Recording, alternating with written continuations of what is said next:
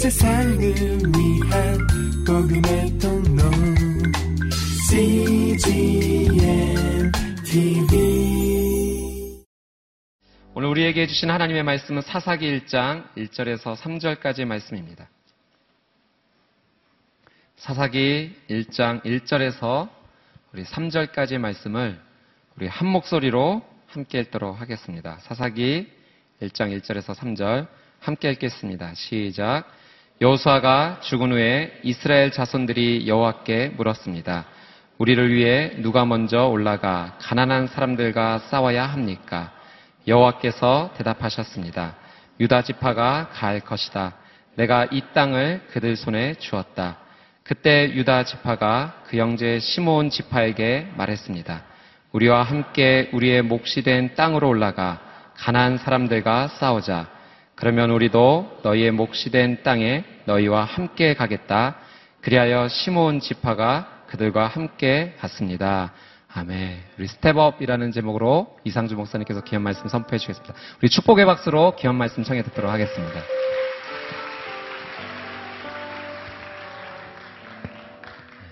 우리 좋으신 하나님께 영광의 박수 올려드리겠습니다. 할렐루야. 아, 이 3월 한 달 스탠드업이란 주제로 말씀을 나눌 텐데요. 여러분의 삶 가운데 하나님의 큰 승리가 임하기를 주님의 이름으로 축복합니다. 네. 여러분 북마크를 받으셨나요? 들어오실 때? 네, 한번 같이 볼까요? 한번 같이 읽어보겠습니다. 겨우내 잠들었던 생명들이 하나님의 약속에 따라 꽃을 피우고 열매를 맺기 위해 봄 기운으로 땅에 발을 딛습니다. 계절이 바뀌면 반복되는 일상적인 변화라고 생각하지만 이 모든 과정에는 분명히 하나님의 약속이 있습니다. 하나님의 약속은 믿음을 통해 증명됩니다. 하나님의 약속은 순종을 통해 확증됩니다. 이제 약속의 땅 앞에 서십시오. 믿음으로 선포하십시오. 선포한 대로 전진하십시오. 승리는 당신의 것입니다. 아멘. 네, 저를 따라서 하나 둘 셋 하면 일어나라, 일어나라, 일어나라 이렇게 외치시는 거예요. 너무 좋아하시는 것 같아요. 오른손을 한번 이렇게 주먹을 쥐고, 네. 한번 같이 시작해 볼까요? 시작. 일어나라, 일어나라, 일어나라. 나의 영혼아 깨어 일어날 지어다. 나의 인생아 깨어 일어날 지어다. 아멘. 네, 우리에게 승리를 주실 하나님께 먼저 영광의 박수 올려드리겠습니다. 할렐루야. 승리를 주실 하나님을 신뢰하고 찬양합니다. 아멘. 네, step up이라는 그 주제를 정해놓고 생각해 보니까 그 같은 이름의 영화가 있었고 1탄이 잘 돼서 계속 줄줄이 시리즈가 있었는데 step up이라는 말은 여러 가지 뜻이 있겠지만 아, 전체 3월의 주제인 stand up하고도 사실 같은 의미고요. 같은 의미이기는 하지만 stand up은 몸 전체를 일으키는 것의 의미라면 step up은 한 발을 떼는 것이죠. 그런데 어느 방향으로요? upward, 위쪽으로 한 발을 떼는 것이죠. 계단을 올라갈 때 한 걸음씩 한 걸음씩 올라가는 것처럼. 네. 물론 뭐 마음이 급해서 두 걸음 세 걸음 이렇게 두 계단 세 계단 올라가시는 분도 있지만 그러나 아주 높은 건물도 한 걸음씩 천리길도 한 걸음부터 네. 태산도 티끌부터 모아서 시작되는 것이죠. 우리의 인생 가운데 하나님께서 그렇게 길을 열어주실 줄로 믿습니다. 길이 보이지 않아도 길을 가셔야 돼요. 그래야만 길이 열리는 겁니다. 길이 없는 곳에 길을 만드는 사람이 되는 것입니다.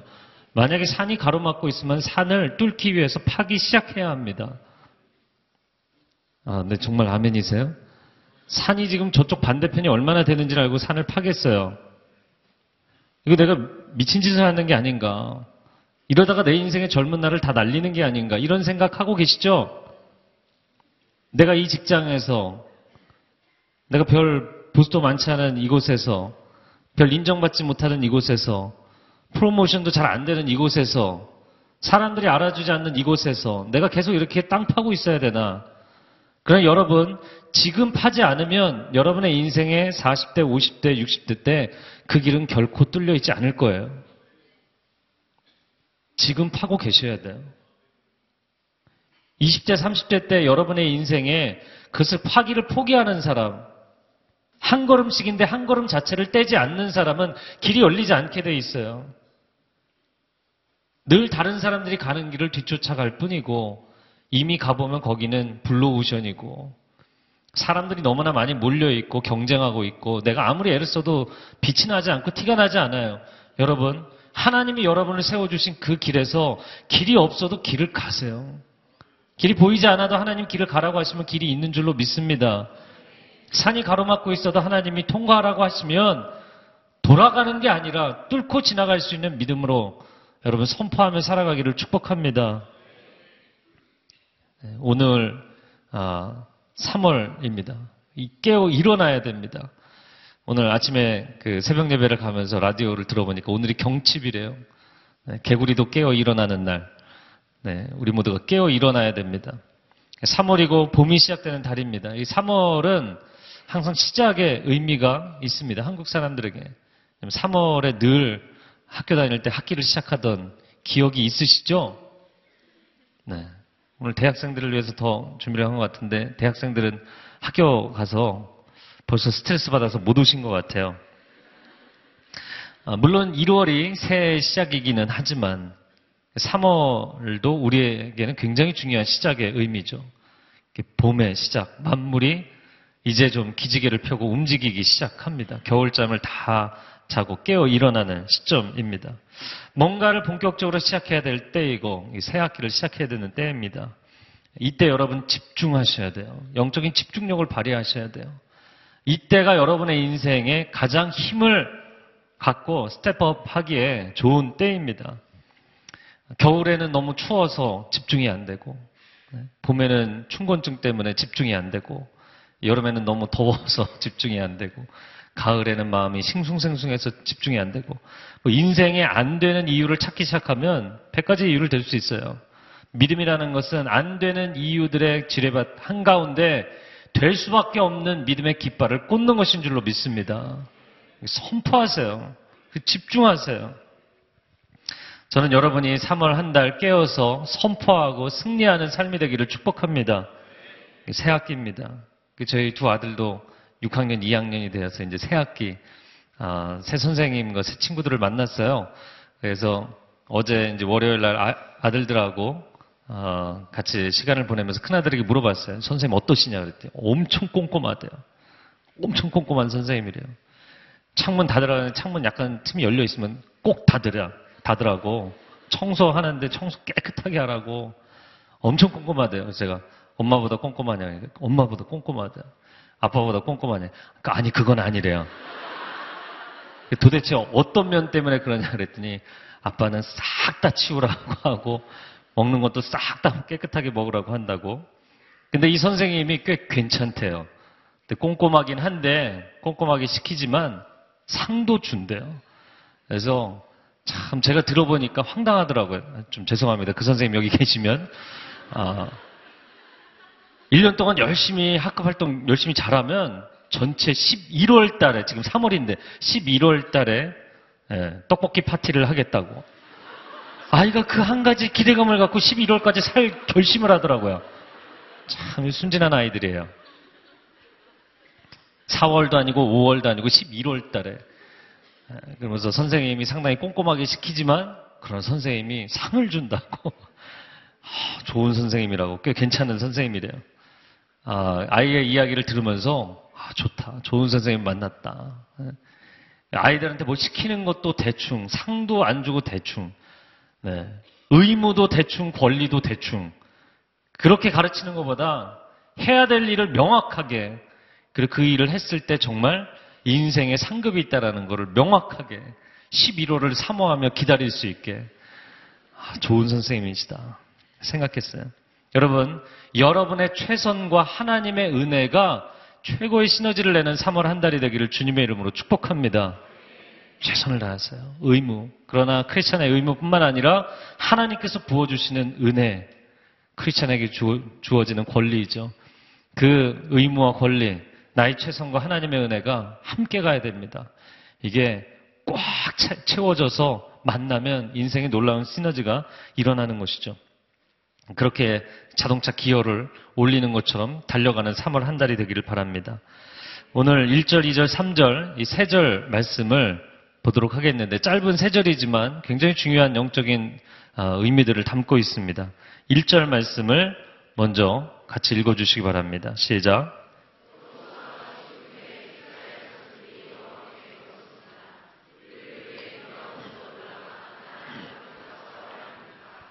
네, 여호수아가 죽은 후에 거기 밑줄을 그으시고요. 이스라엘 자손들이 여호와께 물었습니다. 여호수아가 죽었다. 한 시대에 매우 중요한 영적 지도자가 죽었다. 상당한 위기입니다. 아, 위기이자 또한 기회이기도 하고요. 역사서들을 보면 한 시대를 이끌었던 지도자가 죽었다. 그럼 우리는 이제 어떻게 할 것이냐 이렇게 한 책이 시작되는 것을 보게 됩니다. 여호수아 1장 1절에는 모세가 죽은 후에 이스라엘 최고의 지도자였죠. 모세가 죽은 후에 긴장감이 있었지만 여호수아가 리더로 세워지면서 가나안 땅 정복하는 이 중요한 프로젝트를 잘 이루어냈어요. 근데 오늘 사사기 1장 1절은 그 여호수아가 죽은 후에 이제는 어떻게 할 것인가? 굉장한 긴장감이 감도는 상황입니다. 그럼 누가 그 다음을 할 것이냐? 이미 이 레이스의 바통은 다음 세대에게 넘어갔는데 그럼 누가 그 다음을 감당할 것이냐라는 것이죠. 여러분, 하나님이 가나안 땅을 이스라엘 사람들에게 약속으로 주신 줄로 믿습니다. 그러나 약속된 그것을 현실로 만들어내는 것은 땅의 문제나 환경의 문제가 아니라 그것을 가져갈 사람의 문제입니다. 여러분의 은행에 하나님께서 거금을 이렇게 송금을 해주셔도 그것을 사람이 직접 찾아야 되는 거예요. 온라인이든 오프라인이든 그것을 찾아가는 사람이 있어야 되는 것이죠. 하나님께서 이미 약속을 우리에게 주셨어요. 여러분의 인생 가운데는 하나님의 계획이 이미 있는 줄로 믿습니다. 하나님의 약속이 주어진 줄로 믿습니다. 약속의 말씀을 받은 사람들도 있어요. 아직 모르고 있지만 그러나 하나님의 계획이 여러분의 인생 가운데 다 주어져 있어요. 하나님의 축복도 이미 우리에게 주어져 있어요. 문제는 그것을 내가 가져갈 수 있는 사람인가? 누가 그것을 이루어낼 것인가? 하나님께서 가나안 땅을 약속의 땅으로 주셨지만 그 땅을 구체적으로 한성 한성 한 민족 한 민족 정복해 나가는 것은 이스라엘 백성들 그 사람들이 해 나가야 되는 것이에요. 하나님이 주신 약속, 하나님이 주신 축복이 한 세대에서 다음 세대에게로 어떻게 이어져 갈 것인가. 이게 관건인 것이죠. 저는 저희 아버님과 어머님 생각하면 정말 믿음의 유산을 주신 것이 너무나 감사해요. 인생이 결코 쉽지 않지만 믿음으로 선포하고 나아가면 모든 난관을 뚫고 갈 수 있다는 것을 저희 아버님, 어머님 보여주셨어요. 그것이 얼마나 감사한지 모르겠습니다. 그래서 늘 저의 기도 제목은 나의 아버지의 하나님, 나의 어머니의 하나님, 나의 하나님이 되어 주십시오. 아브라함의 하나님, 이삭의 하나님, 야곱의 하나님, 나의 하나님이 되어 주십시오. 세대에서 그 다음 세대로 어떻게 이 신앙이 유전되어 갈 것인가라는 것이죠. 생각해 보면 저희 부모님이 새벽마다 깨어서 하나님 앞에 엎드려 기도하셨어요. 두 시간, 세 시간 엎드려 기도하셨어요. 그 기도를 이제는 우리가 이어받아서 해야 되는 것입니다. 젊은 날 무슨 새벽에 깨어나겠는가? 아니요. 여러분, 축복을 가져가는 것은 그 다음 세대의 몫입니다.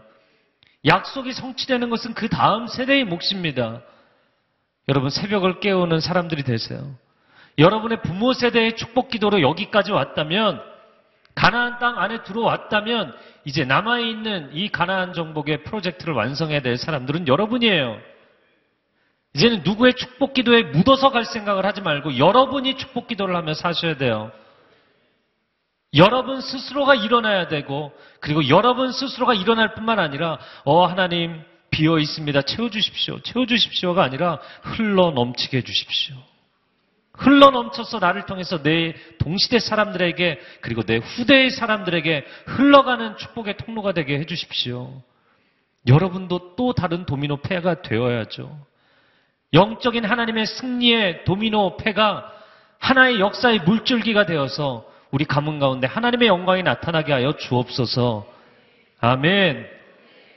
여러분 그 중간에 서 있는 거예요. 정말 어렵던 경제적으로 사회적으로 국가적으로 어렵던 시대 우리 부모님들이 신앙 하나로 뚫고 나오셨어요. 이제는 우리가 뚫고 나가야 됩니다. 사사 시대 기로에 서 있는 에, 이제 여호수아 시대 이후의 사람들의 과제였어요. 근데 사사 시대가 과연 어떻게 되었나요? 그들은 하나님께 의지하지 않았어요. 그 이전 세대처럼 하나님을 찾지 않았어요. 온전히 하나님을 신뢰하지 않았습니다. 아, 그냥 뭐 산 앞에 여기 그냥 땅도 있는데 그냥 여기 살지 무슨 산을 파고 있겠어.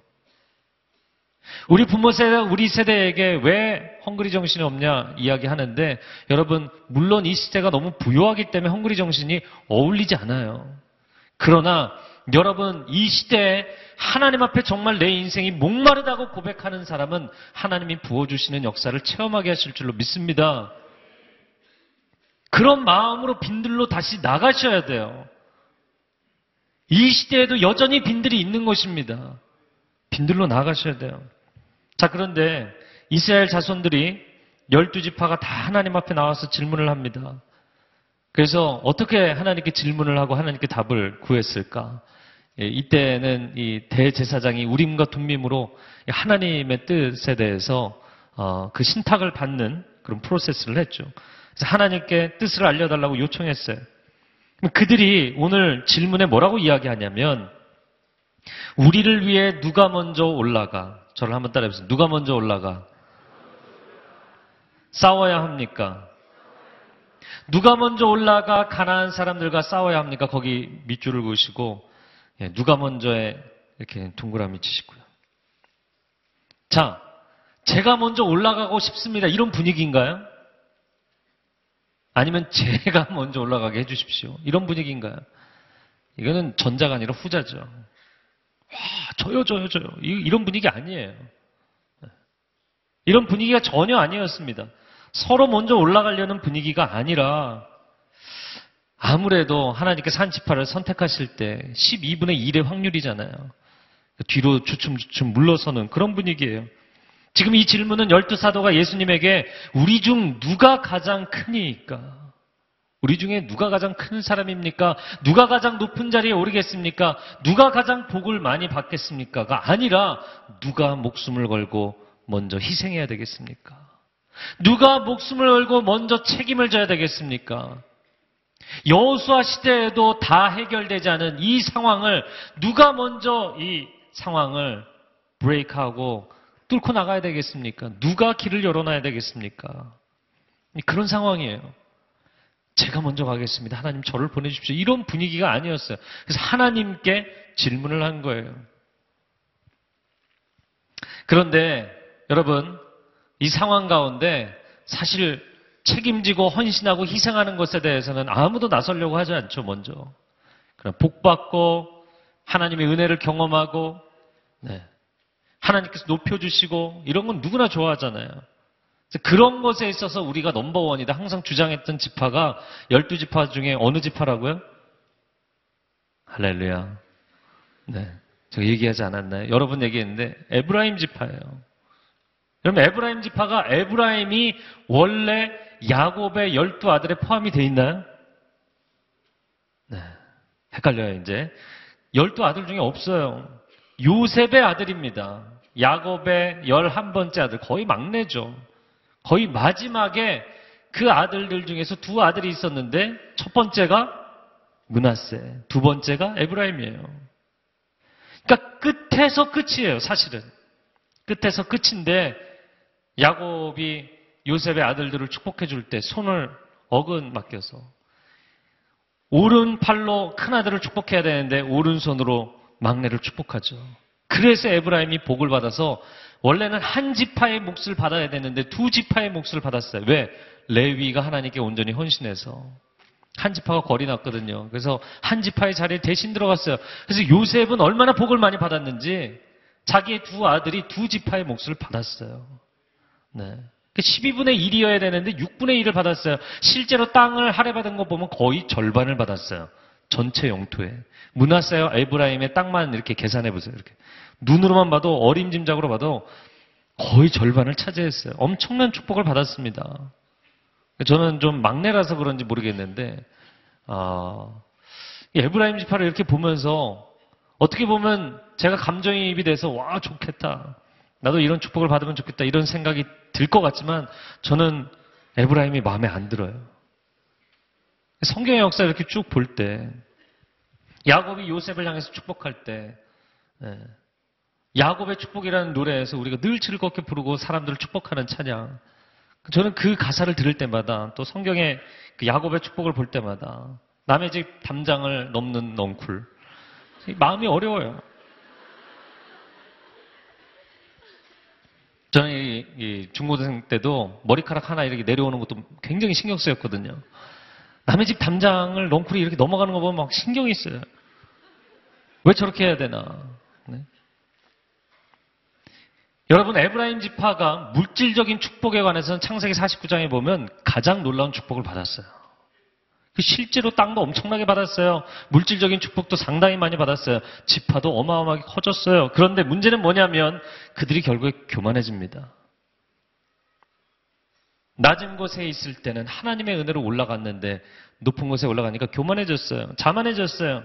사사기의 역사를 이렇게 쭉 훑어보면 여호수아에서도 마찬가지인데 여호수아가 어느 지파 사람인가요? 네, 너무 많은 걸 질문한 것 같아요. 여호수아도 에브라임 지파 사람이에요. 같은 지파 사람입니다. 에브라임 지파가 여호수아에게 나와서 야 우리는 워낙에 큰 지파 아니냐? 우리는 하나님께 복을 받았다. 우린 넘버 원이다.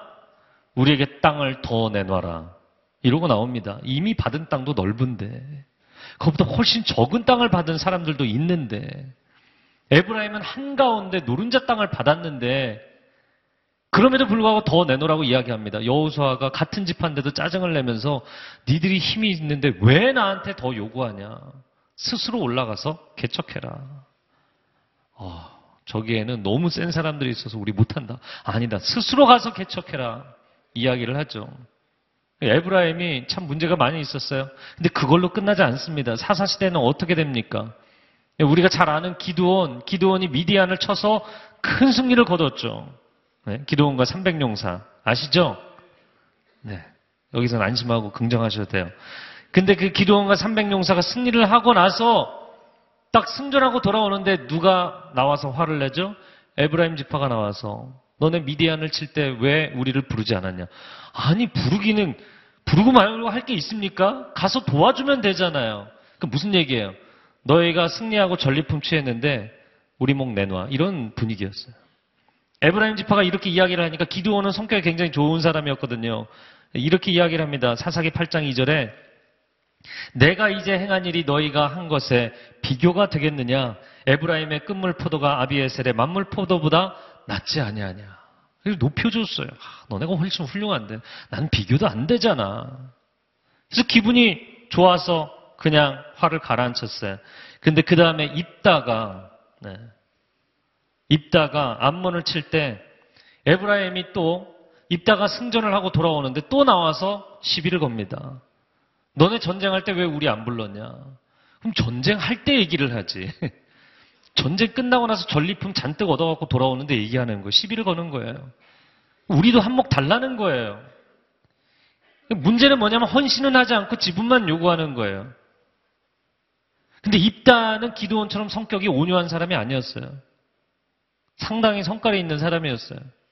그 에브라임과 전쟁을 벌이죠. 에브라임이 져서 도망가기 시작합니다.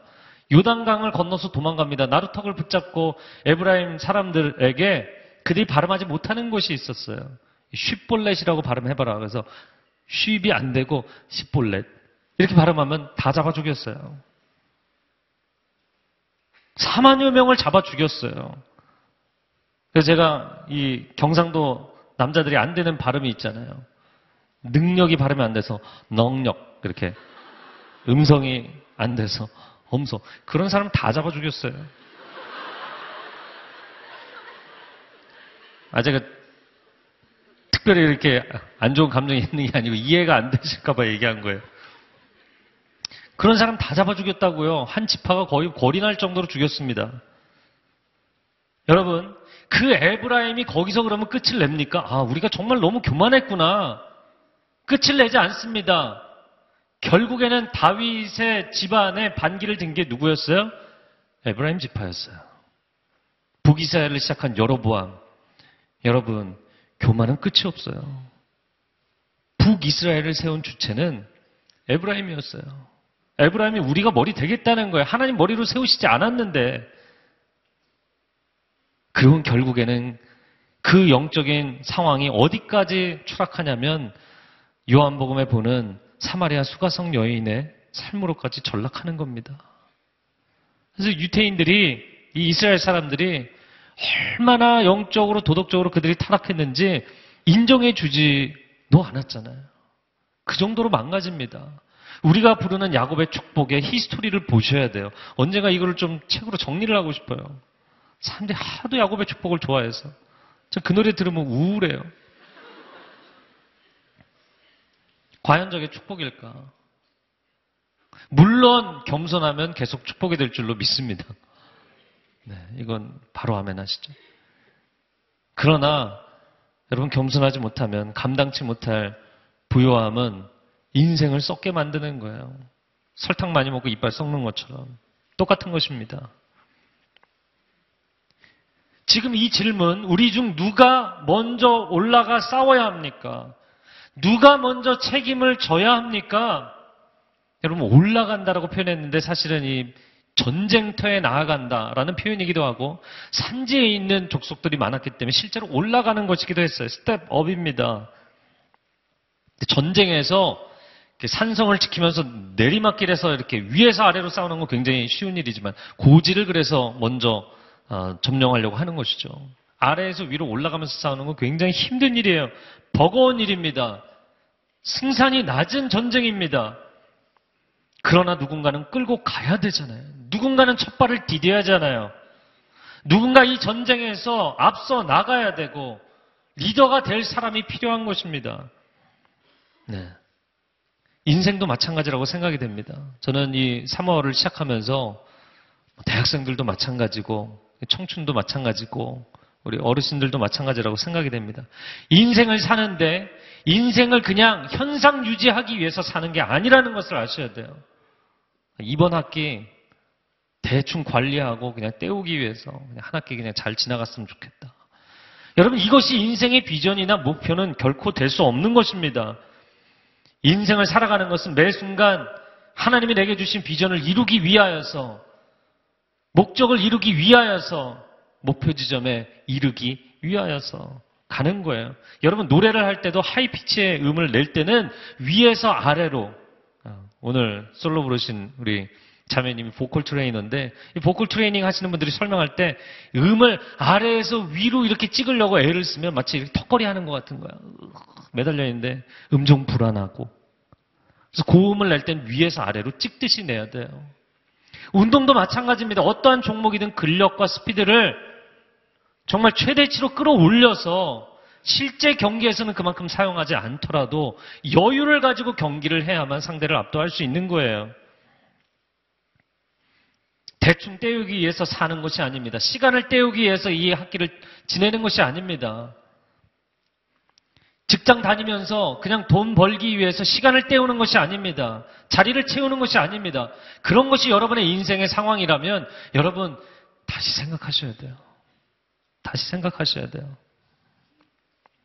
제가 영화 300을 좋아해서 설교 때도 자주 이야기하고 영화 300을 여러 번 봤거든요. 근데 오늘 아, 새벽 예배 끝나고 아, 두 어르신이 영화 300을 봤는데 아, 똑같이 얘기를 하시는 거 깜짝 놀랐어요. 너무 끔찍하다. 뭐가 그렇게 좋냐? 이렇게 질문을 하시더라고요.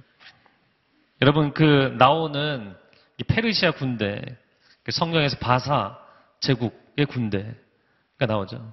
이 페르시아는 정말 전쟁에 있어서는 탁월한 전략과 전법을 가지고 있는 제국이었어요. 아수르 제국이 매우 강했고 그 아수르 제국이 너무너무 어, 그 주변 민족들을 많이 괴롭혔기 때문에 그래서 요나 선지자가 그 아수르 제국 때문에 치를 떨었던 거잖아요.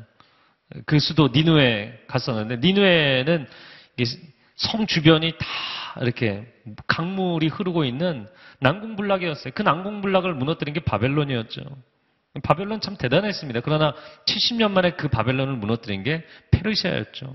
페르시아는 고대 전쟁사의 탁월한 전쟁 전략과 전법의 전법으로 유명한 제국이었어요.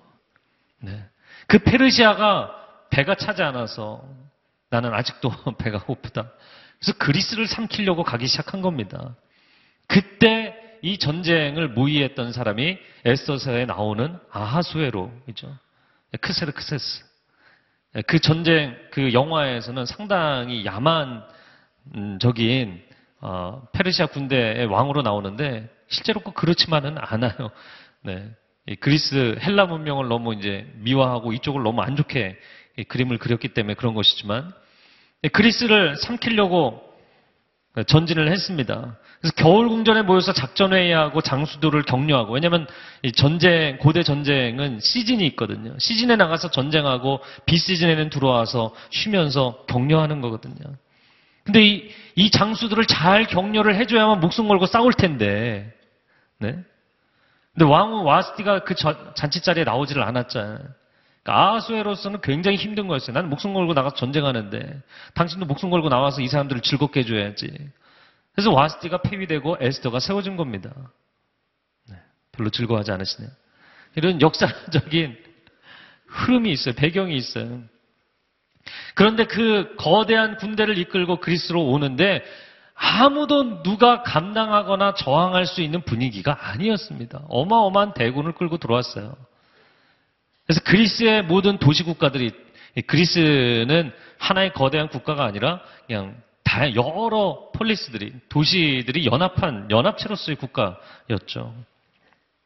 그래서 우리가 잘 아는 이 블레셋도 도시연합 국가였잖아요. 그 블레셋이 에게해로부터 왔거든요. 그래서 이 블레셋이 헬라적인 그 originality, background를 가지고 있어요. 그렇기 때문에 그들도 도시연합 국가를 형성했던 거예요. 근데 헬라 제국 자체는 도시연합 국가였기 때문에 누가 우리는 전쟁한다, 전쟁 안 한다 이런 결정을 내릴 수가 없는 거예요. 다 서로 눈치만 보고 이제 페르시아의 대군이 밀고 들어오면 이제 끝이구나. 벌벌 떨고 있는 상황이었어요. 근데 그때 강력하게 일어난 것이 스파르타. 스파르타죠. 네. 정말 이름만 불러도 막 피가 끓을 것 같아요. 레오니다스라는 왕이 300명의 정예 부대를 데리고 다윗이 한 300명 있다고 생각하시면 돼요. 300명의 정예 부대를 데리고 어, 테르모필레 협곡에 가서 그 협곡에서 올라오는 페르시아 대군을 맞이하죠. 어, 지난 주말에 저희 아들들이 이 삼국지를 보더라고요. 만화 삼국지. 보니까 조조의 대군과 장비가 장비는 이- 한 사람이고 조조의 대군을 일대 다로 싸우는데 다리 위에 서서 싸우더라고요. 내가 물어봤어요. 예, 장비가 왜 다리 위에서 싸우는지 아냐? 모르겠대요. 다리 위에 있어야만 좁은 길목으로 1대1로 싸우게 되거든요. 1대 다여도 1대1로 싸우는 거거든요. 무슨 제가 싸움의 기술을 얘기하는 것 같네요. 그래서 그 협곡에서 베- 페르시아의 대군을 맞이해서 며칠을 버티죠. 그럼 결국에는 다 죽을 운명이었어요. 결국엔 다 죽게 됩니다. 단 한 사람의 전령을 보내서 예, 헬라 제국의 그리스 도시들의 그 메시지를 전합니다.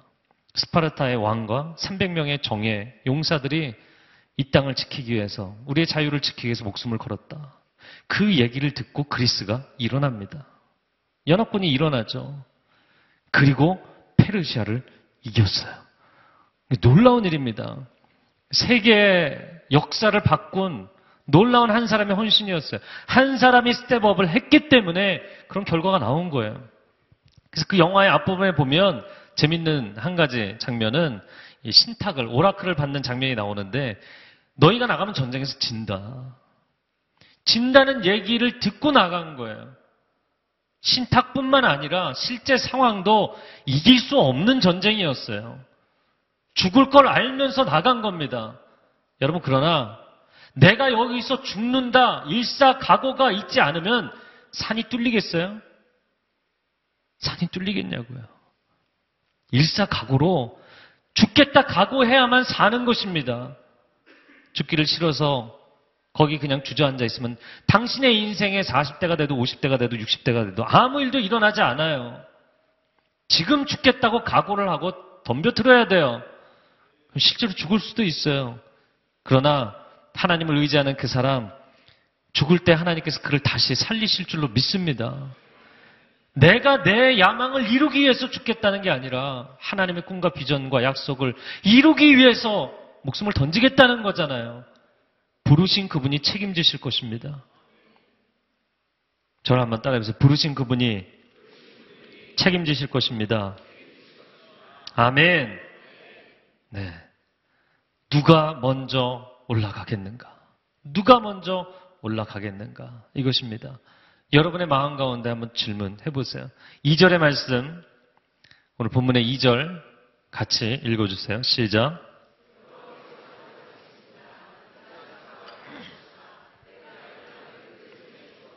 네. 하나님께서 매우 간단, 명료하게 대답하셨어요. 어느 지파요? 유다 지파. 순서상 장자 지파인 루벤 지파도 아니고, 땅의 축복을 제일 많이 받은 에브라임 지파도 아니고, 어떤 지파요? 유다 지파. 제가 주석에 설명을 봤어요. 그랬더니 두 가지로 메인 어, 이유를 설명을 했는데 첫 번째는 가장 인구가 많은 지파이기 때문에 그건 하나님께서 전쟁을 사람 숫자로 하셨나요?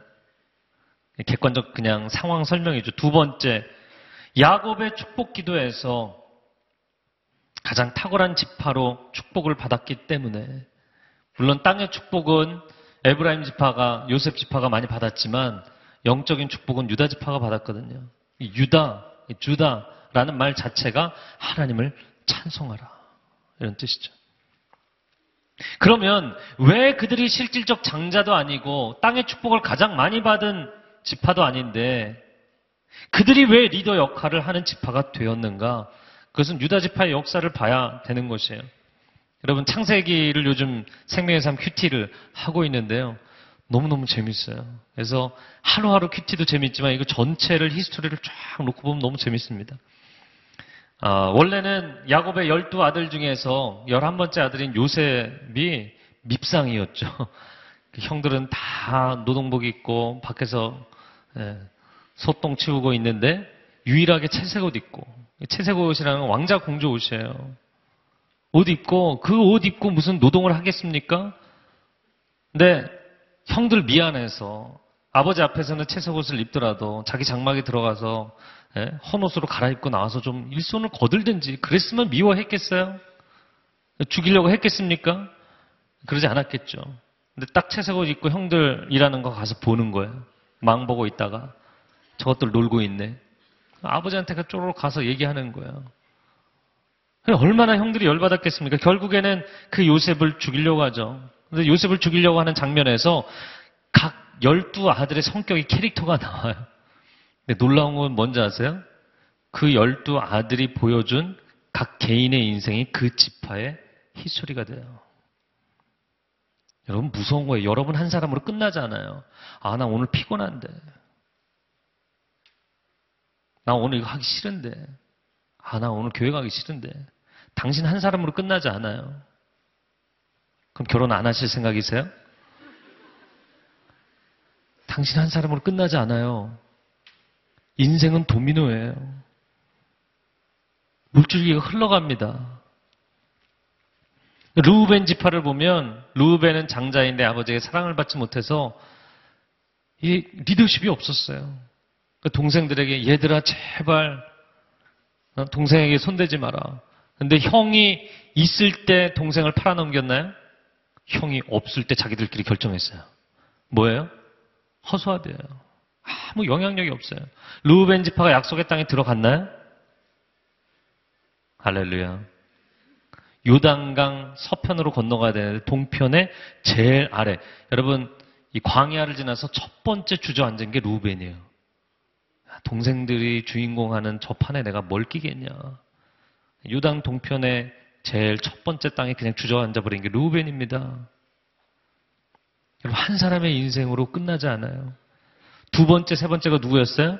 시므온과 레위. 예, 제가 뭐 긴 설명을 다 할 수는 없고요. 시므온이 주동을 했던 것 같아요. 시므온이. 시므온과 레위가. 나중에 자기 여동생 디나가 강간을 당했을 때 세겜성에 칼 차고 들어가서 다 죽인 게 누구였어요? 시므온과 레위. 칼 쓰는 사람들. 이 칼 쓰는 사람들이기 때문에 레위 지파가 나중에 어떤 일 했어요? 맨날 양 잡았잖아요. 제사 지내면서. 농담이 아니에요. 여러분, 맨날 양만 잡았나요? 시내산에 올라가서 십계명 돌판받아 모세가 내려왔는데 난장판 돼 있었잖아요. 그때 모세가 누가 여호와 편에 서겠느냐? 그때 칼 차고 나와서 자기 가족, 이웃, 친구 죽인 게 누구였어요? 레위 지파는 칼부림 지파예요. 그런데 처음에는 저주받을 폭력성을 가지고 있었는데 그들이 하나님 편에 선 그 사건 때문에 바뀌죠. 여러분 한 사람의 그냥 행위가 아니에요. 한 사람의 그 어떤 경향이 아니에요. 그 자손 대대로 칼을 썼다니까요. 그런데 자신을 위해서 자신의 분노를 표출하기 위해서 쓰는 게 아니라 하나님의 거룩을 위해서 날마다 칼을 쓰게 되죠. 그 지파의 운명이 확 바뀌게 되죠. 근데 시므온 지파는 문제는 뭐냐면 시므온인데 칼을 쓰기는 썼는데 가장 폭력성이 강했거든요. 네. 레위는 셋째고 시므온은 둘째잖아요. 그럼 누가 더 목소리가 컸겠습니까? 시므온이죠. 그래서 나중에 요셉이 여- 열두 아- 자기 형들이 왔는데 첫 번째 왔다가 돌아가는데 누구 한 사람을 잡았어요? 시므온을 잡아서 가둬뒀죠. 제일 회개를 많이 해야 되는 녀석이거든. 뭐 성경에서 얘기하지 않지만 전체 이제 history 스토리들을 쫙 훑어볼 때 추정할 수 있는 내용들입니다. 제가 뭐 없는 얘기를 막 꾸며낸다고 생각하지는 마시고요. 네. 시므온이에요. 근데 그 시므온이 지금 이 상황이 오면 이제 3절에 제가 시므온 지파에 대한 설명을 더 자세하게 하겠지만 가장 작은 지파가 돼 있었어요. 아버지에게 저주를 받았거든요. 시므온과 레위 너희는 칼을 썼기 때문에 너희는 다 흩어져 사라지게 될 것이다. 레위 지파 땅을 못 받아서 흩어졌죠. 그러나 하나님께 헌신했기 때문에 지파의 운명이 바뀌었어요. 물론 크리스찬은 운명을 얘기하지 않지만 그 지파의 역사가 미래가 바뀌었어요. 근데 시므온은 그 찬스를 얻지 못했어요. 결국에는 유다 지파 안에 나중에 땅을 받은 걸 보면 그 안에 이렇게 포함이 되는데 제가 성경 탐구에서 강의해야 될 내용을 여기서 다 해버리네요. 그 안에 포함이 되는데 나중에는 지파의 아이덴티티, 정체성이 사라져 버립니다. 사라져 버렸어요. 이게 시므온입니다. 넷째 아들이 누구였어요? 넷째 아들? 우리가 오늘 보고 있는 유다 지파였어요.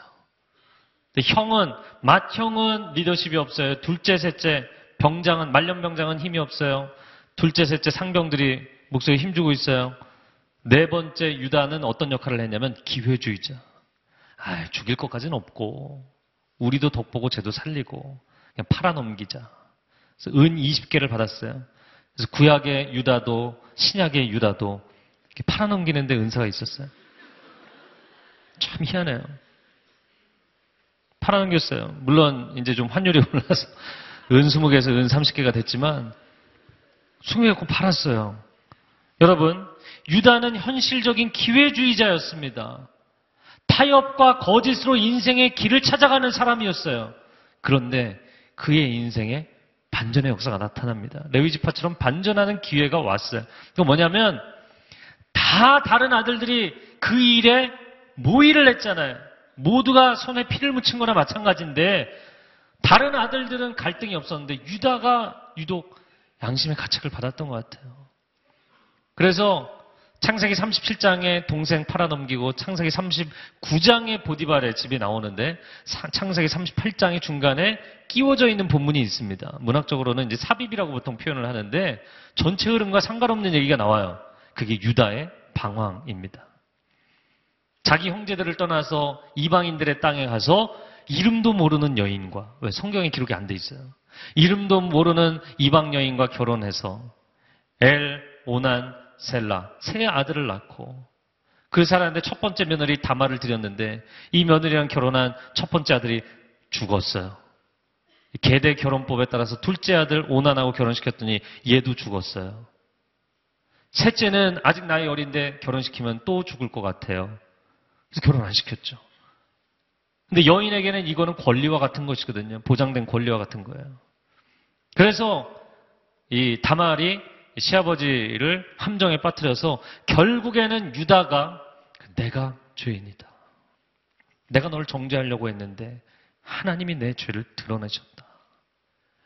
근데 놀라운 거는요. 그렇게 아 내가 정말 우리 가정의 이 비극적인 가족사를 등지고 은돈 몇 개 짤랑거리면서 만족할 줄 알았는데 동생 팔아넘기고 나서 보니까 너무 마음이 힘들어서 집을 떠났거든요. 그때 하나님이 추적해 오셔서 아들을 죽여가면서까지 큰아들, 둘째 아들 죽여가면서까지 그의 밑바닥을 드러내시죠. 너가 도망가면 내가 널 모를 줄 아냐. 바닥에 다 드러났어요.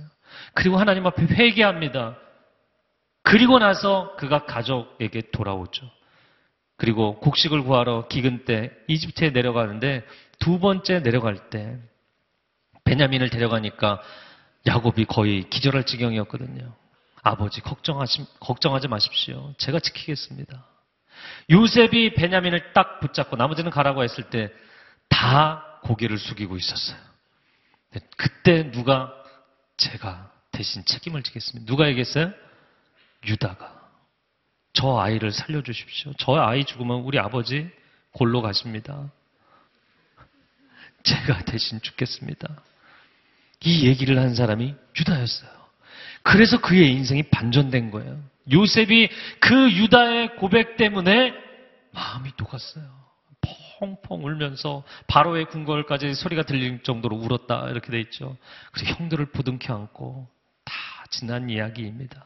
하나님의 놀라운 은혜의 계획에 따라 우리가 다시 만났습니다. 그래서 야곱도 그 이야기를 듣고 유다 책임지는 너가 이 가문의 리더가 되라. 책임지고 목숨을 건 내가 이 가문의 리더가 되라. 여러분 리더는 자리를 통해서 얻어지는 것이 아니라 희생을 통해 얻어지는 것입니다.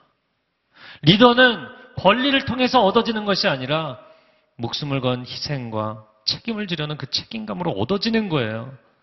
뭐 세상도 마찬가지고 성경의 원리도 마찬가지입니다. 그래서 현실적인 기회주의자가 자기 목숨을 걸고 희생하고 가족을 지켜냈어요. 그 인생이 완전히 달라지게 되죠. 이런 축복을 받게 됩니다. 창세기 49장 8절과 10절 말씀 같이 읽어주세요. 시작.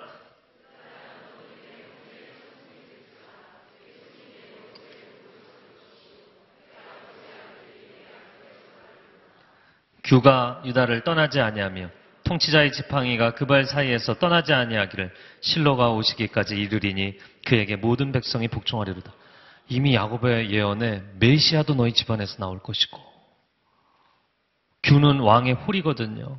왕들이 너희 집안에서 나올 것이고 얼마나 야곱이 감동을 받았는지 야곱은 약삭빠른 인생이었잖아요. 늘 등쳐먹고 속이는 인생이었잖아요. 자기 아들 가운데 목숨을 걸고 희생하는 아들이 나왔어요. 너가 이 집안을 이끌어가라. 축복해 준 것입니다. 저는 여러분이 에브라임과 같은 인생이 아니라 유다와 같은 인생이 되기를 축복합니다. 여러분 이건 비장한 각오로 아멘 하셔야 돼요. 정말. 왜냐하면 에브라임과 같이 복을 너무 많이 받아서 주저앉아 버리는 인생이 될 것인지 유다와 같이 누가 이야기하지 않고 강요하지도 않았는데 스스로 헌신하고 이끌어가는 인생을 살게 될 것인지 결국에는 예언대로 그 집안에서 다윗 왕이 나오고 결국에는 이 예언대로 그 집안에서 온 인류를 구원할 예수 그리스도께서 나오신 거예요. 할렐루야. 그리고 이 집안에서 어, 여호수아서를 보면 이 집안에서 나온 유다 지파의 리더가 누구였어요? 여호수 앞에 딱 나와서 이 산지를 내게 주십시오. 갈렙이죠. 갈렙의 영성이 그냥 나온 게 아니에요. 이 집안에서 나온 거예요. 이 가문에서 나온 거예요. 에브라임은 배 두드리면서 우리 큰 집하니까 더 내놔라 이렇게 이야기하는 상황에서 유다 지파를 끌고 백발이 성성한 갈렙이 여러분 갈렙은 사실 여우수아와 동급입니다. 전쟁의 실력도 리더십도 용기도 신앙도 동급이에요. 근데 하나님께서 여우수아를 에브라임 지파의 여호수아를 리더로 세우셨고 갈렙은 아무것도 안 해줬어요. 그럼 너가 부리더 해라 이런 것도 없었어요. 그냥 유다 지파의 지파장이었을 뿐이에요. 왜? 나이가 제일 많으니까. 그거 외에는 아무런 자리도 없었고 아무런 역할도 없었고 아무런 감투도 없었어요. 근데 갈렙이 뭐라고 이야기합니까?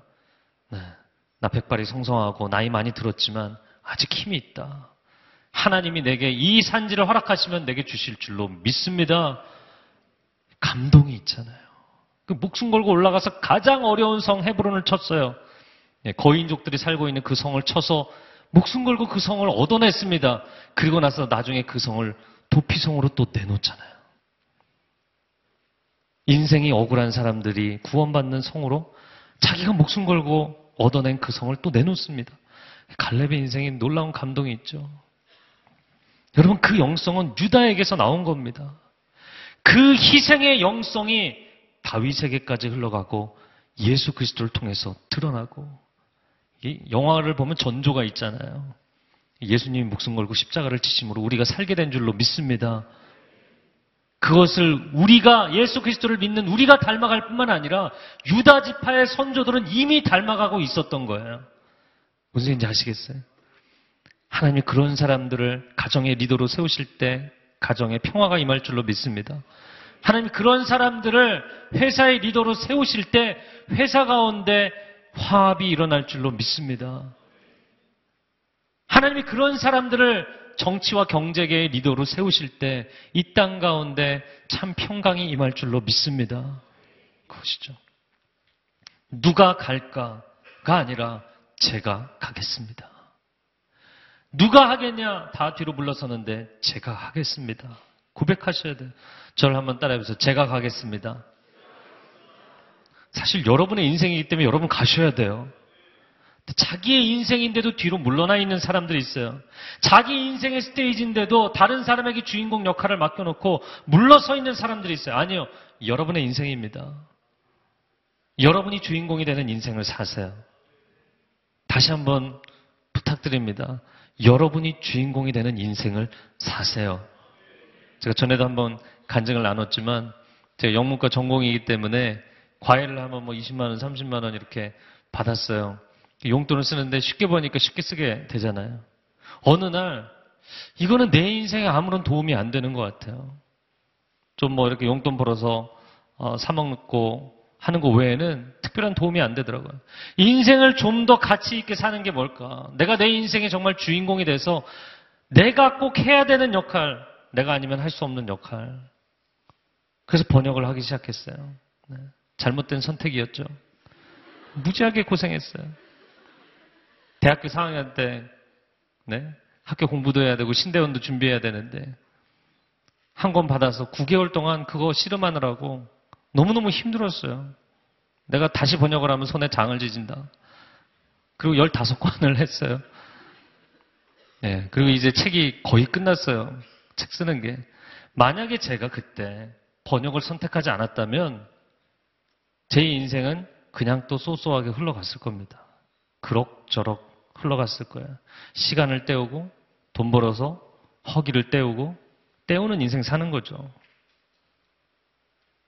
여러분이 여러분의 자리에서 여러분이 주인공이 될 수 있는 그거는 꼭 내가 인생의 빛이 나기 위해서가 아니라 하나님이 나를 통해서 하시고 싶은 일이 있기 때문에 내가 인생을 대충 살 수 없기 때문에 꼭 나를 통해서 하시고 싶은 그 일이 있기 때문에 하나님 뭔가 마음에 감동을 주시고 너 이렇게 살면 안 되지 않냐?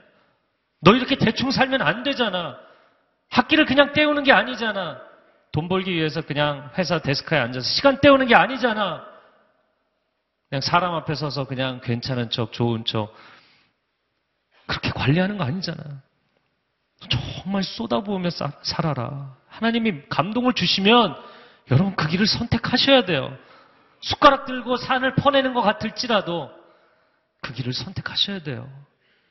그래야만 여러분의 인생이 달라지기 시작하는 것입니다. 돌파력은 헌신에서 나오는 것입니다. 돌파구는 헌신하는 사람으로부터 시작되는 것입니다. 누가 영적인 장자지파인가? 여러분, 혈통상의 장자도 아니었어요. 땅의 복을 받은 장자도 아니었어요. 영적인 장자지파. 헌신한 사람들. 여러분, 여러분이 맏아들이 아닐지라도 여러분 주변에 있는 여러분 또래 친구들과 비교해서 재정적으로나 사회적으로나 아니면 여러분의 가정의 백그라운드 배경상으로 비슷한 수준이 아니라고 여러분 벌써부터 좌절하지 마십시오. 하나님은 약한 자를 들어 쓰시는 하나님이십니다. 내가 마다들도 아닌데 내가 왜 베냐민을 위해서 목숨 거냐고요. 하나님이 유다를 가만두시지 않는다는 거. 그의 인생을 집요하게 쫓아오실 거라는 걸 그는 알았거든요. 어, 하나님, 이렇게 도망 다니며 대충 사느니 목숨 걸고 살겠습니다. 왜 자살을 생각합니까? 왜 자살을 묵상합니까? 일사각오로 헌신하고 뚫고 나갔어요. 그렇게 살아야죠. 선포하며 살아야죠. 골리앗 앞에 누가 설 것인가? 나이가 어리다고 나는 한 번도 전쟁에 참전해 본 적이 없다고 다윗이 주눅 들어 있지 않았어요. 내가 가겠다. 다들 놀랬어요. 제가 왜 저러나? 저 꼬마애가. 그리고 골리앗을 쓰러뜨렸어요. 그리고 역사는 바뀌기 시작했어요. 하나님께서 우리가 누구를 보낼까? 누가 우리를 위하여 갈고 이사야가 내가 여기 있사오니 나를 보내주소서. 제가 가겠습니다. 그 고백을 하는 사람은 하나님 쓰시는 거예요. 대학생들 같으면 다음 수업에 누가 발표하겠냐? 다 고개를 숙여. 아니, 손 드세요. 그러면 수업 끝나고 나서, 어, 또, 제 티낸다. 손가락질 할지 모르지만, 여러분의 인생을 사세요. 늘 사람들 눈치 보며 인생을 사시겠습니까? 10대 때도, 20대 때도, 30대 때도, 언제까지 사람들 눈치를 보겠습니까? 하나님의 시선만 의식하고 가세요. 다른 사람이 내 인생을 책임져 주는 거 아닙니다. 이번 프로젝트는 우리 회사에서 누가 하겠느냐? 제가 하겠습니다. 당신 하지 마라. 이런 얘기 들으면 마음 어렵겠지만.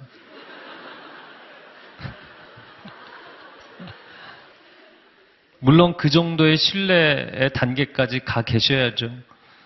네. 네, 당신이 할 수 있는 일이라면 헌신하세요. 아, 왜 맨날 나만 야근을 해야 되는가? 아, 제가 그 항상 파워앱에 있을 때도 중고등부 사역할 때도 늦게 나갔어요. 그래서 마지막 문 잠그고 인사하고 나가면 여기 안내실 집사님하고 이제 인사하고 제가 나가면 이제 문 잠그는 거예요. 저희 아내가 항상 궁금해하는 게 정말 오늘의 목사들이 다 당신처럼 늦게 오냐고. 아, 다 일이 많다고. 그럼 저 눈을 똑바로 쳐다보라고.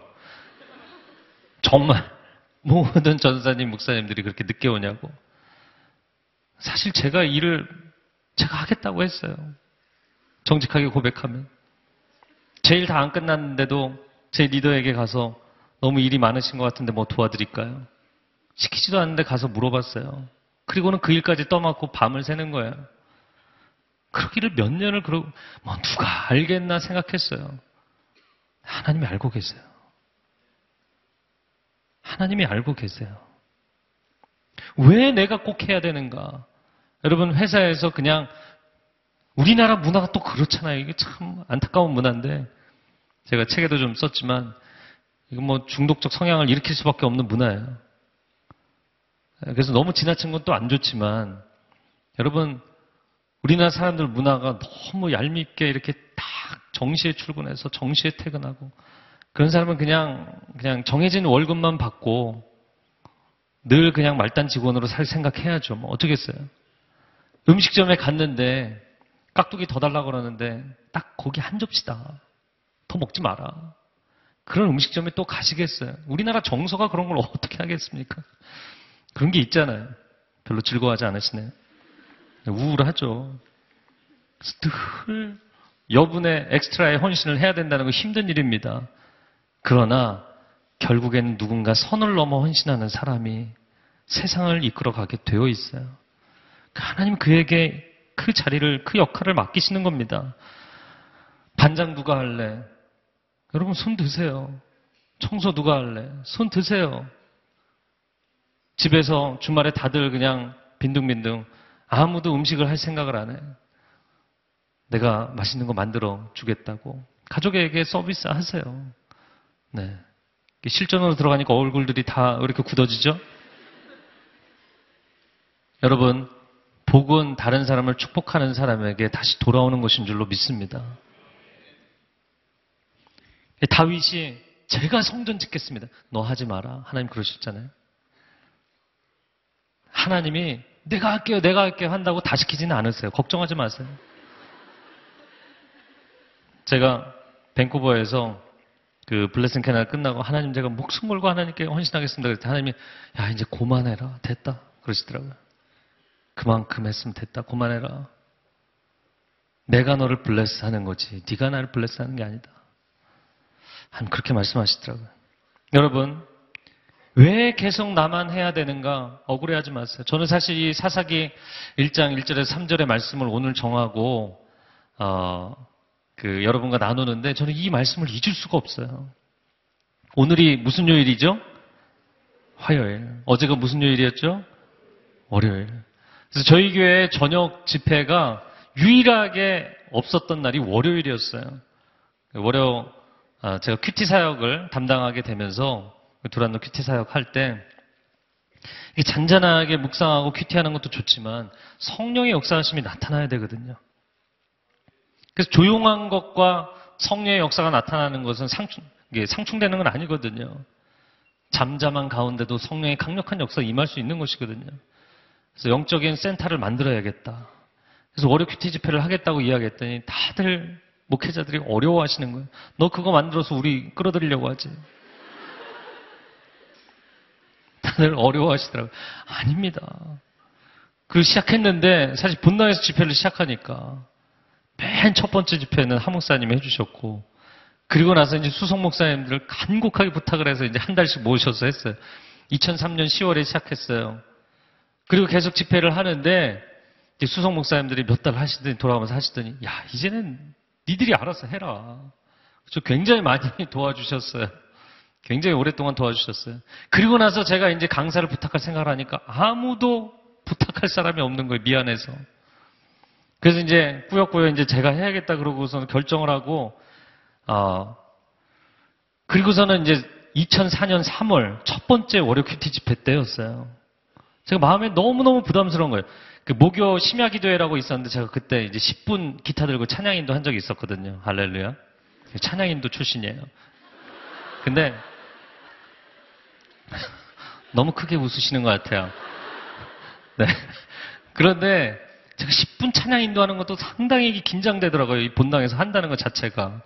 근데 본당에서 한 번도 설교해 본 적도 없고.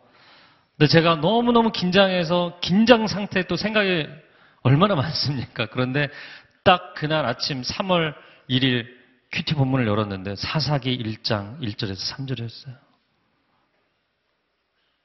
아무도 올라갈 사람이 없고 누가 올라가야 됩니까? 하나님께서 유다 지파 너희가 올라가라. 근데 하나님이 손가락으로 저를 쿡 찌르시는 것 같아요. 너가 올라가라.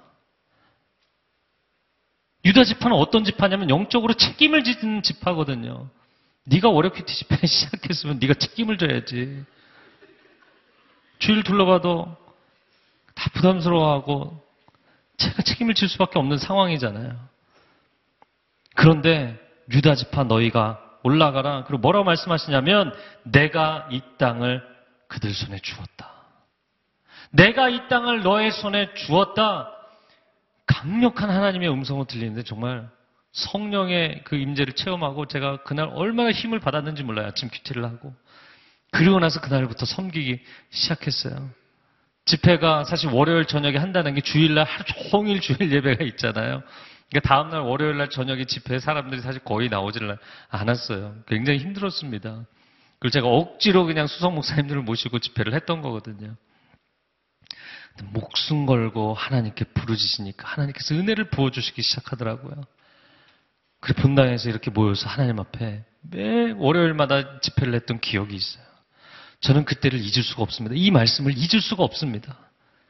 누가 누가 장자 지파인가 책임을 지는 그 사람이 그 자리에 있어서만큼은 장자지파라는 거예요. 하나님, 저는 제가 올라갈 군번이 아닙니다. 제가 저기 올라가서 할 상황이 아닙니다. 네가 올라가면 내가 이 땅을 너에게 주겠다. 어, 그것이 얼마나 제게 감사했는지 몰라요. 다만 목숨 걸고 올라가라. 목숨 걸고 올라가라. 그리고 내가 너에게 동역자들을 주겠다. 3절에 드디어 동역자가 나오죠. 이 시므온입니다.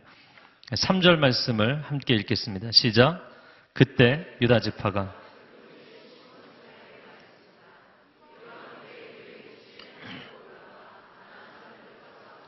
그러면 우리도 너희의 몫이 된 땅에 너희와 함께 가겠다. 그리하여 시몬 지파가 그들과 함께 갔습니다. 보다가 보, 어, 보니까 유다가 시몬을 끌고 올라갔어요. 그래서 이건 좀 혼자 가기 무서우니까 그런 거 아닌가 이렇게 생각했는데 어, 본문을 읽으면서 너에게도 시몬이 필요하다. 하나님 저의 시몬이 누굽니까? 너를 위해서 중보기도 할 사람들이다. 미약해 보이지만 가장 강력하게 기도할 사람들이 필요하다. 그래서 다섯 명을 이렇게 제가 종이에 적고 중보기도 제목을 보내고 이 말씀을 쉐어링하고 중보기도 제목을 보내고 그리고 그날 처음 월요일 집회를 시작했던 기억이 있습니다. 시몬 지파는 누구인가? 열두 지파 중에서 가장 적은 숫자였어요. 가나안 땅에 들어올 때 시몬 지파 가장 적은 숫자였습니다. 그러나 가장 강력한 용사들이었어요. 여러분도 하나님 앞에 질문하십시오. 오케이, 하나님 저에게 지명하시면 제가 올라가겠습니다. 그러나 제게 시몬을 보내주십시오. 내 인생의 시몬이 누구입니까? 나를 위해서 강력하게 기도해 줄 사람이 누구입니까? 숫자가 적을지라도 그 사람들에게 중보 기도를 부탁하세요. 그리고 믿음으로 선포하세요. 나 올라간다. 제가 밴쿠버에서 예전에 얘기했지만 밴쿠버에서는 그 IELTS라는 그 영어 검증 시험이 있거든요. 아, 그래서 제가 이 시험 본다고 얘기를 했던 집사님들이 갑자기 어 그런 얘기를 왜 하냐고 시험 본다고 얘기하는 거 아니라고 나중에 떨어지면 얼마나 부끄럽냐 나중에 성적이 안 좋으면 얼마나 부끄럽냐 여러분 국가대표 팀이 예? 야구 경기든 축구 경기든 어디 가서 몰래 게임 하는 거 보셨어요? 방송국 오지 마라, 기자들 오지 마라, 숨어서 경기하는 거 보셨나요?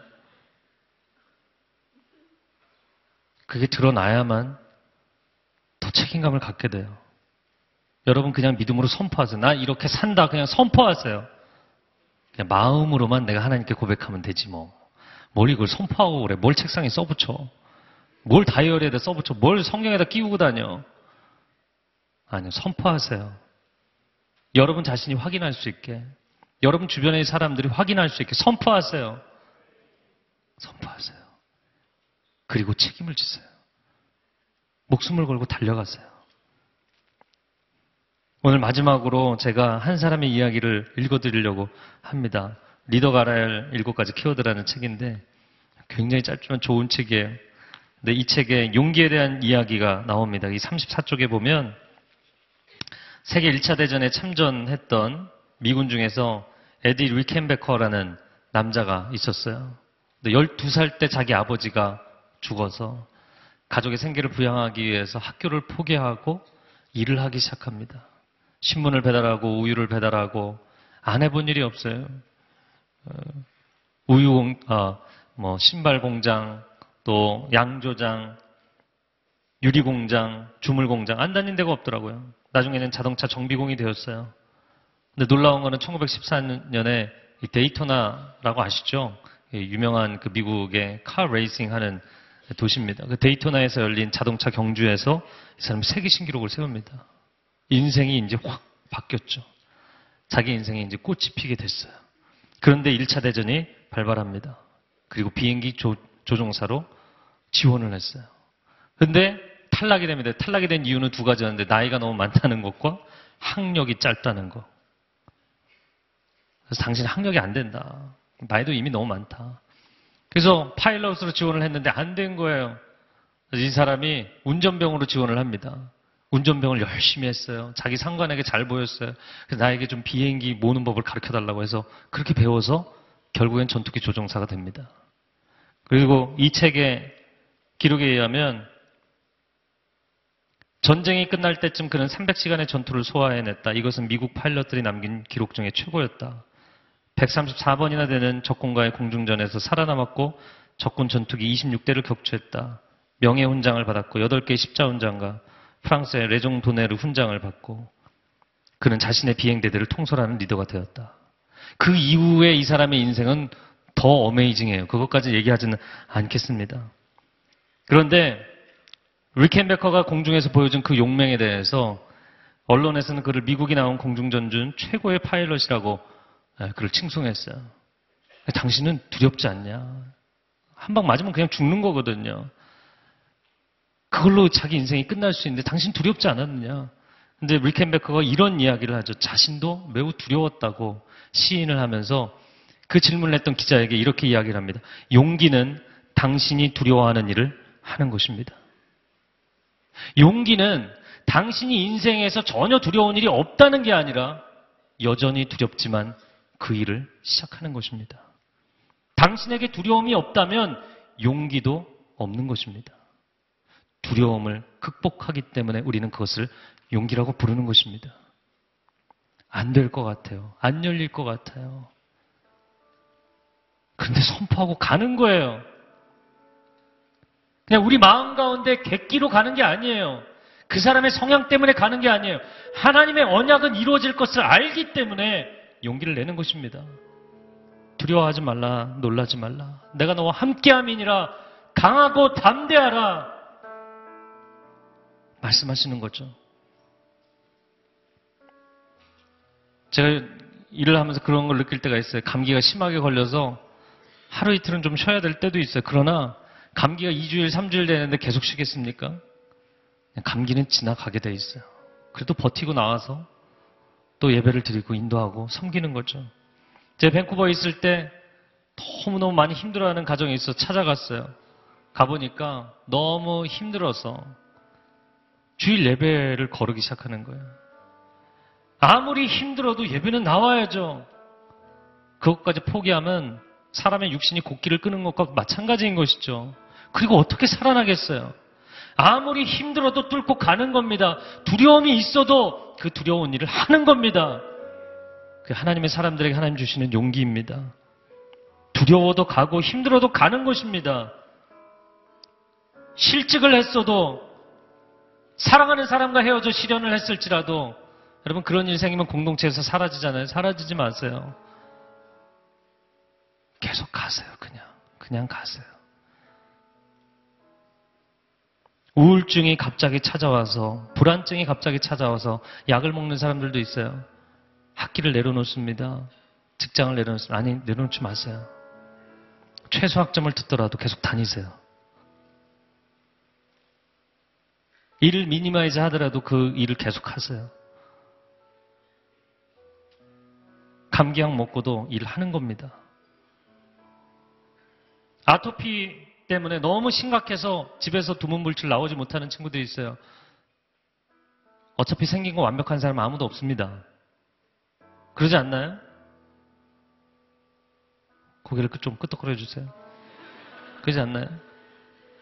전 요즘 흰머리가 너무 많이 늘었어요. 머리가 넘어가고 있어요. 안 그래도 넓은 이마에.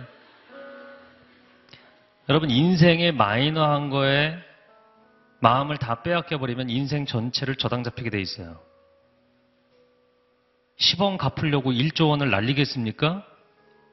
인생의 마이너한 문제에 여러분의 전체 인생을 저당 잡히지 마세요. 약점은 누구나 있는 것입니다. 부족함은 누구나 있는 것이에요. 어, 저 사람은 문제가 없을 것 같아. 저 사람은 다 잘할 것 같아. 그런 인생은 없어요. 누구나 다 결점을 갖고 시작하는 거예요. 그러나 뚫고 나가는 것입니다. 오른손을 들고 저를 한번 따라 선포해 보세요. 하나님, 제가 올라가겠습니다. 너무 목소리 작아요. 다시 크게. 하나님, 제가 올라가겠습니다. 하나님, 이 땅을 내게 주시옵소서. 아멘. 승리를 주실 하나님께 영광의 박수 올려드립니다. 할렐루야 하나님 영광을 받아 주시옵소서. 강하고 담대한 하나님 그 주님의 말씀 앞에 일어설 수 있는 사람들이 나오게 하여 주옵소서. 아멘. 아멘. 세상을 위한 복음의 통로. CGM TV